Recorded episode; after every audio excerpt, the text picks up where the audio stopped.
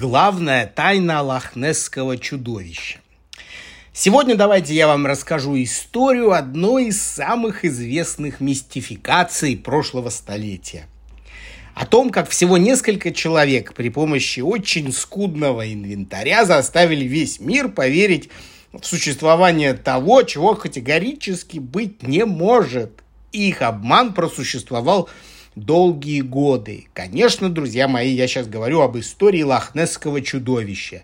И чтобы вы сами могли убедиться, что никакого чудовища не существует, я предлагаю вам поступить как самые настоящие ученые. Вначале послушайте так называемые факты, а потом э, со всех сторон мы их вместе обдумаем. Давайте начнем с самой истории. Надо сказать, что лохнесское чудовище – это настоящий долгожитель среди мистических существ. Самыми первыми его описали еще древние римляне. Когда почти две тысячи лет назад эти воины отправились на север завоевывать Британию, э, по пути они увидели каменные плиты с изображениями разных животных. Рисунки эти были делом рук местных жителей, и рисовали они, как решили римляне, животных, которых видели своими собственными глазами. Почти всех этих животных воины-легионеры смогли опознать, кроме одного. И его описывали так. Странный тюлень с длинной шеей. Как вы уже поняли, дело происходило аккурат возле шотландского озера под названием Лох-Несс. По легенде, именно римские солдаты разнесли историю о чудовище по всему миру. До изобретения фотоаппаратов эта легенда обрастала все новыми и новыми подробностями. Регулярно то один человек, то другой сообщал о встрече с загадочным существом. Правда, выглядел этот монстр всегда по-разному, да и вел себя совсем непредсказуемо то это была огромная двугорбая ящерица, которая выпрыгивала и снова ныряла в воду, то это было мохнатое существо с длинной шеей, которое убегало с суши в озеро. Потихоньку лохнесское чудовище, которое ласково прозвали Несси, стало привычным персонажем городских легенд. Все изменилось в начале 20 века. Тогда в местной газете была опубликована фотография, на которой с большим трудом можно было разобрать некое существо, выглядывающее из воды. Снимок был настолько нечетким, что разглядеть, что это за зверь, было почти невозможно. Думаю, вы понимаете, что это невероятно будоражило публику. Читатели газеты наперебой начали присылать свои истории о том, как они тоже встречали, видели странное существо. А поскольку по фото невозможно было понять, как выглядит этот загадочный монстр, люди описывали его кто во что гораст. Газетчикам так понравился ажиотаж, который они создали, что они решили пойти дальше.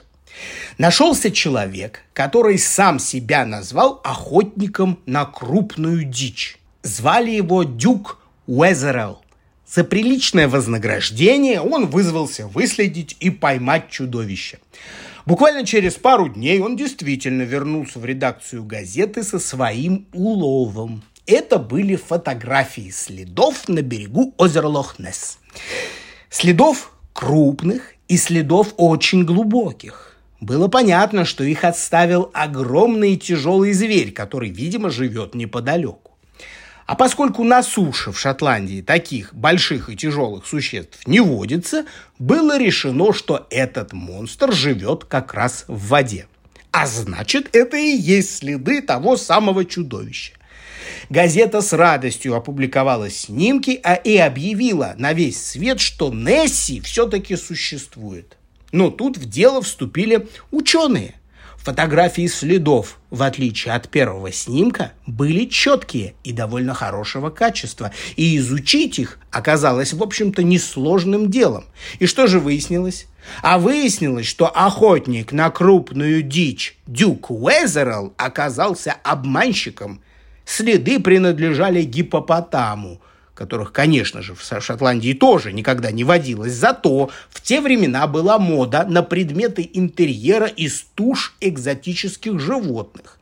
И как раз из ног гипопотамов делали тумбы, подставки для зонтиков и опоры для столов. Вот примерно такой тумбой мошенник и наставил на берегу озера следов. Ну а потом взял просто их и сфотографировал.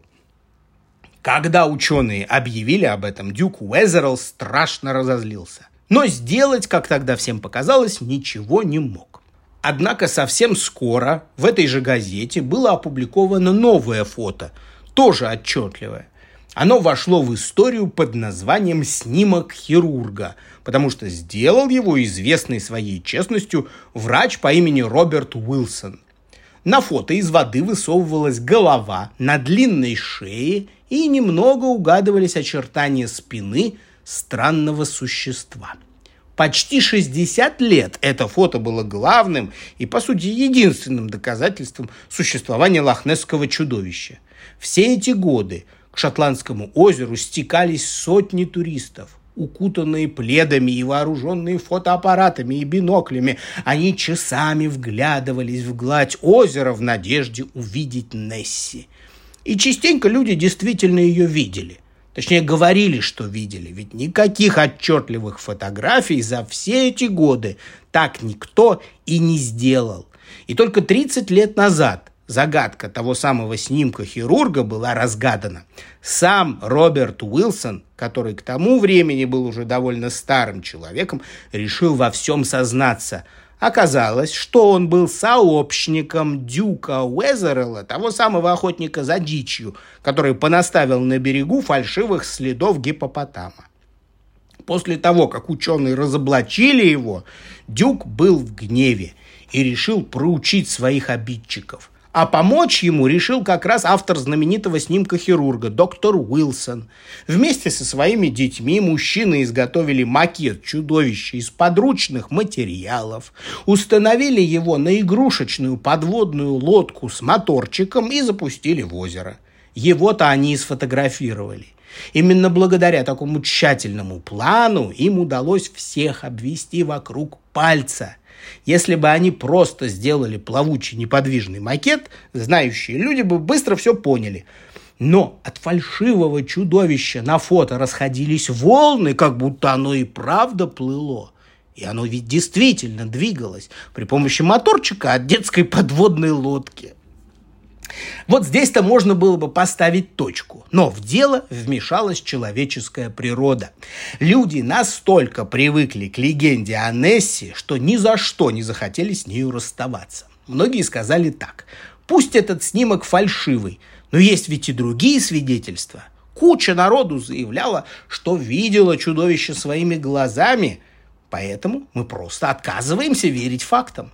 Надо сказать, что вера сама по себе никогда не нуждается в доказательствах. Человек либо верит, либо нет. На этом основана почти любая легенда, будь то сказки о бабе Еге или рассказы о снежном человеке. Но я предлагаю вам, друзья мои, размышлять как ученые. Оставим в стороне все снимки и подумаем вот о чем. Мог ли в принципе в озере Лох-Несс существовать такой огромный и таинственный монстр – и давайте начнем с облика этого животного. И здесь нам уже придется оттолкнуться от слов так называемых очевидцев. Видимо, тут прослеживаются следы еще римской легенды двухтысячелетней давности. Несси чаще всего описывают как огромного тюленя с ластами и длинной шеей, и животное это видит все время в воде. Таким образом, единственное существо, на которое чудовище похоже, это плезиозавр. Ученые говорят нам, что плезиозавры – это огромные 15-метровые ящеры, которые давным-давно обитали в океанах. Продержались они на нашей планете вплоть до самого вымирания, и примерно 65 миллионов лет назад, как и большинства э, других ящеров, их не стало. Зато сохранились их кости, причем не отдельные, а целые скелеты. Они есть в палеонтологических музеях во многих странах. Вот давайте мы с вами эти кости изучим. Для того, чтобы понять, какой образ жизни вело то или иное животное, часто достаточно посмотреть на его челюсти и зубы. У плезиозавра была вытянутая морда с длинными челюстями, вооруженными острыми и довольно тонкими зубами. чтобы вам было легче представить, я скажу, что зубы плезиозавра напоминали ряд гвоздей. Как вы думаете, для чего лучше всего подходят такие гвоздеобразные зубы?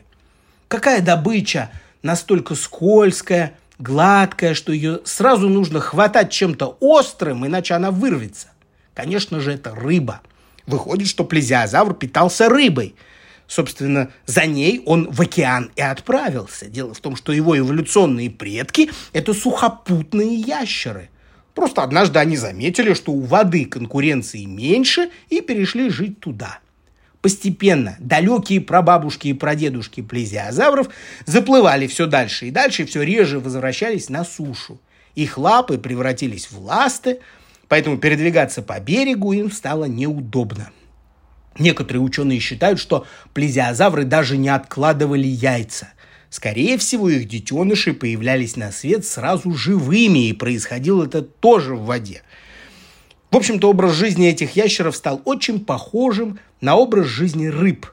Но ведь они рыбами не были. Как и современные киты, плезиозавры были потомками сухопутных животных. Поэтому никаких жабр у них не было, а значит дышать под водой плезиозавры не умели. Как и нам с вами, им нужно было довольно часто делать вдох и выдох. Для этого они поднимали над водой свою голову на длинной шее. А теперь, друзья, пара слов о самом озере Лохнес. Поскольку интерес к нему не утихает до сих пор, ученые с аквалангами обшарили это озеро вдоль и поперек. Конечно, они не нашли там никаких чудовищ. Но ведь это никогда не разубеждает поклонников легенд. А вдруг Несси просто спряталась, говорят они. Но никаких подводных туннелей на дне озера тоже нет. Его дно вообще очень ровное и песчаное. Спрятаться там от человеческих глаз можно только если ты ростом, например, с креветку. А Несси, как мы знаем, описывается совсем не как креветка по размерам, скорее как небольшой корабль. Ну хорошо, люди не нашли чудовище. Но, может быть, он все-таки где-то там есть, прячется, например. Ну, давайте представим, что он прячется. Если он прячется, то он должен как-то дожить до наших дней. А значит, он должен чем-то постоянно там питаться. И мы с вами уже выяснили, что любимой пищей древнего ящера была рыба. Есть ли рыба в Шотландском озере? Да, есть, почти как и в любом другом. Но ее очень и очень мало. Дело в том, что вода здесь довольно мутная. Солнечный свет через нее проникает плохо, поэтому в озере почти нет растений. Ни крупных водорослей, ни микроскопических. А раз нет растений, то нет и пищи для мальков рыб.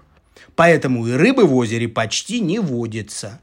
А чего еще мало в воде, где нет растений? Конечно, кислорода.